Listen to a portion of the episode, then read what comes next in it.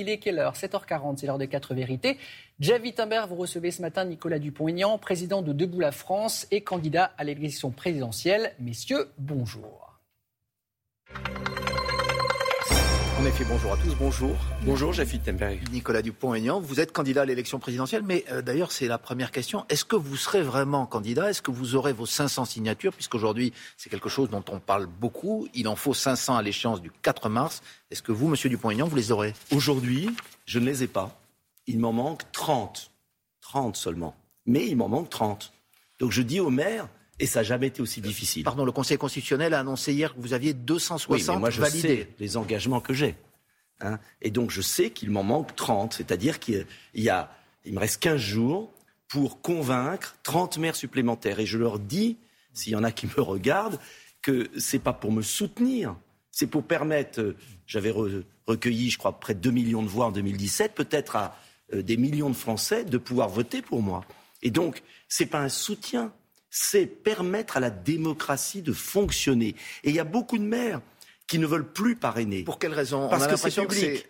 En 2017, on n'avait pas connu le même que- phénomène alors que c'était déjà public. Oui, mais ils ne le savaient pas, c'était pas rentré dans les mœurs. Et aujourd'hui, les maires ont des pressions parfois, ont peur. Des euh, pressions de qui, euh, monsieur Des intercommunalités, des partis politiques installés. Et, et donc, il y a un vrai danger pour notre démocratie. Imaginez quand même que euh, voilà, les Français peuvent ne pas avoir le choix.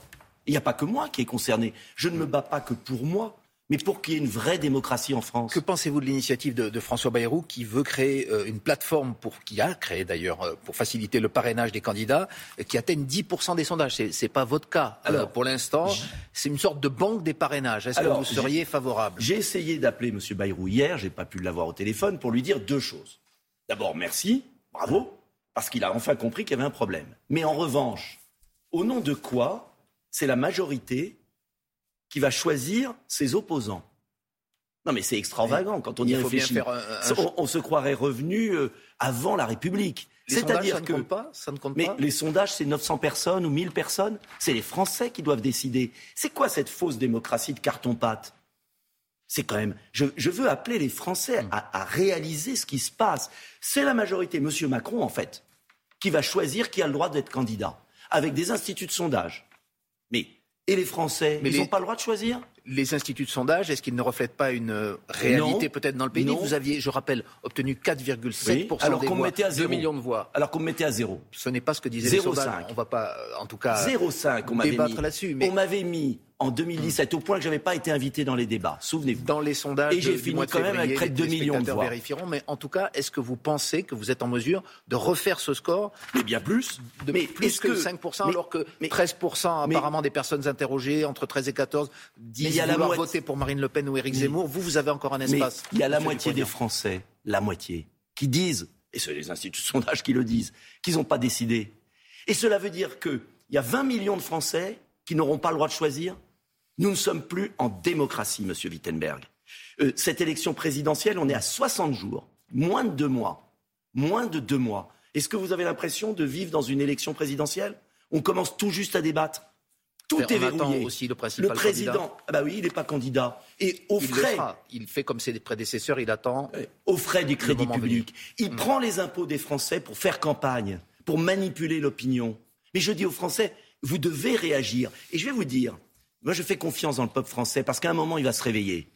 Et il va réagir. Et je lui demande d'aller voter. Parce que c'est lui qui a le pouvoir. Est-ce que cette réaction que vous appelez de vos voeux, vous la voyez dans les convois de la liberté, entre guillemets, ceux qui se sont proclamés convois de la liberté, qui sont en train de converger Alors, je vais vous dire. vers Paris Moi je dis, Ce sont souvent d'anciens gilets jaunes que vous souteniez à l'époque. Oui, moi je dis que c'est quand même extravagant, quand même, dans notre pays, qui était le symbole de la liberté, qu'on soit obligé d'avoir des convois de la liberté pour défendre les libertés. Premier point. Deuxième point, je trouve la réaction du gouvernement ahurissante. Quand c'est l'extrême gauche qui casse tout, quand ce sont des clandestins, ils ont le droit de manifester, mais quand ce sont des honnêtes Français qui défendent simplement leur pouvoir d'achat parce qu'ils ne peuvent plus remplir leur réservoir d'essence, alors là, on, on les accable de tous les Monsieur maux. Mais je vais vous dire, le vrai convoi que je souhaite, c'est pas d'embêter d'autres Français, parce que j'ai pas envie de cette France où les uns embêtent les autres. Le vrai convoi, c'est le convoi du vote. Et je dis aux gens des convois de la liberté, ne tombez pas dans le piège du macronisme.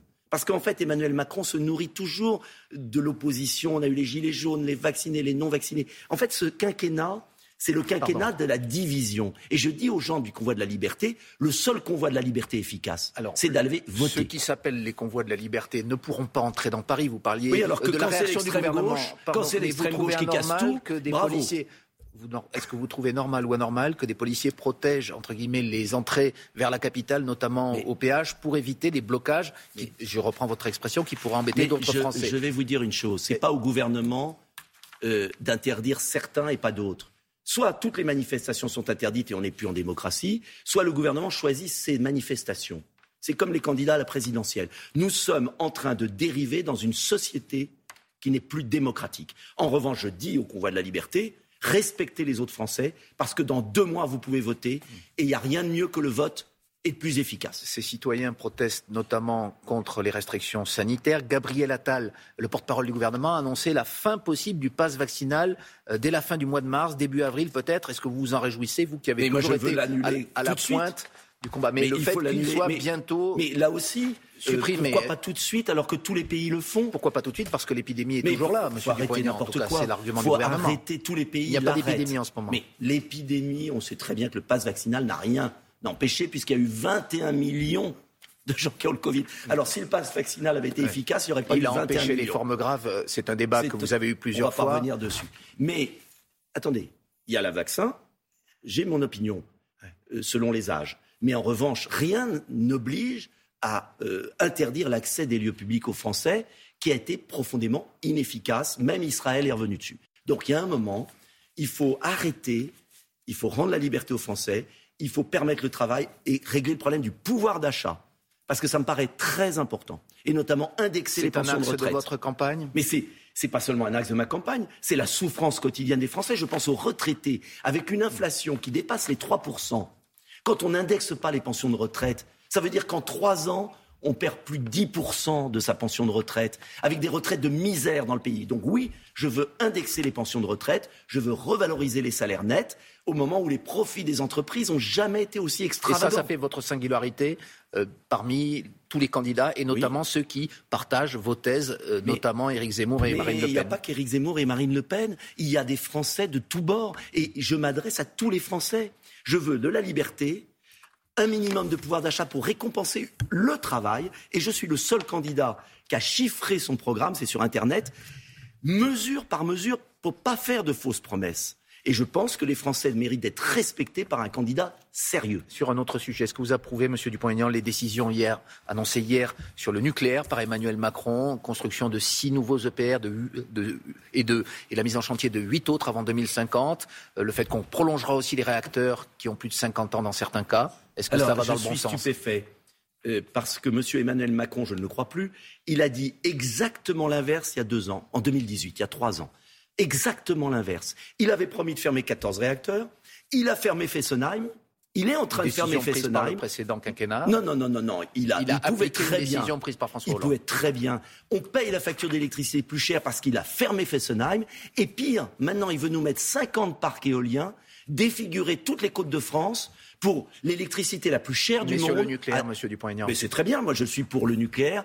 Et il n'aurait pas dû fermer Fessenheim. Et on peut encore éviter de faire Fessenheim. Mais Donc, il faut rouvrir Fessenheim avant de nous parler de 2050. Les réacteurs de nouvelle génération, vous ne croyez pas? Mais j'y crois bien sûr. Mais je ne crois pas M. Macron, puisqu'il a dit exactement l'inverse il y a deux ans. Qui croit? Le M. Macron qui ferme 14 réacteurs ou le M. Macron qui annonce 14 réacteurs en 2050 alors qu'il en ferme un là en ce moment?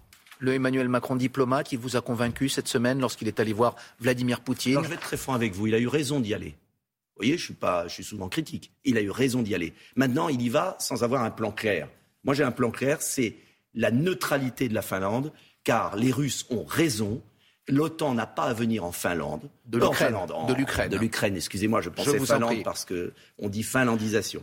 Donc, de l'Ukraine, qui est la seule solution de désamorcer ce conflit c'est impératif. Et puis, de grâce, qu'on s'occupe des vrais dangers, l'islamisme au Sahel, qui est en train de gangréner toute l'Afrique, le Moyen-Orient. On ne s'occupe pas de ce qui se passe aux frontières. il faut s'en occuper, mais il faut réconcilier les Européens. La Russie est profondément européenne et on la pousse vers la Chine. C'est aberrant. Il faut réconcilier les Européens et un vrai plan de paix en Ukraine. On vous a entendu. Merci beaucoup, Merci Nicolas. Dupont-Aignan, candidat à l'élection présidentielle. Et c'est la suite de Télématin. Et merci Jeff Wittenberg, merci euh, Nicolas Dupont-Aignan, à qui il manque 30 signatures donc pour se présenter à la présidentielle. Nicolas Dupont-Aignan qui veut arrêter tout de suite le pass vaccinal et qui veut rouvrir Fessenheim.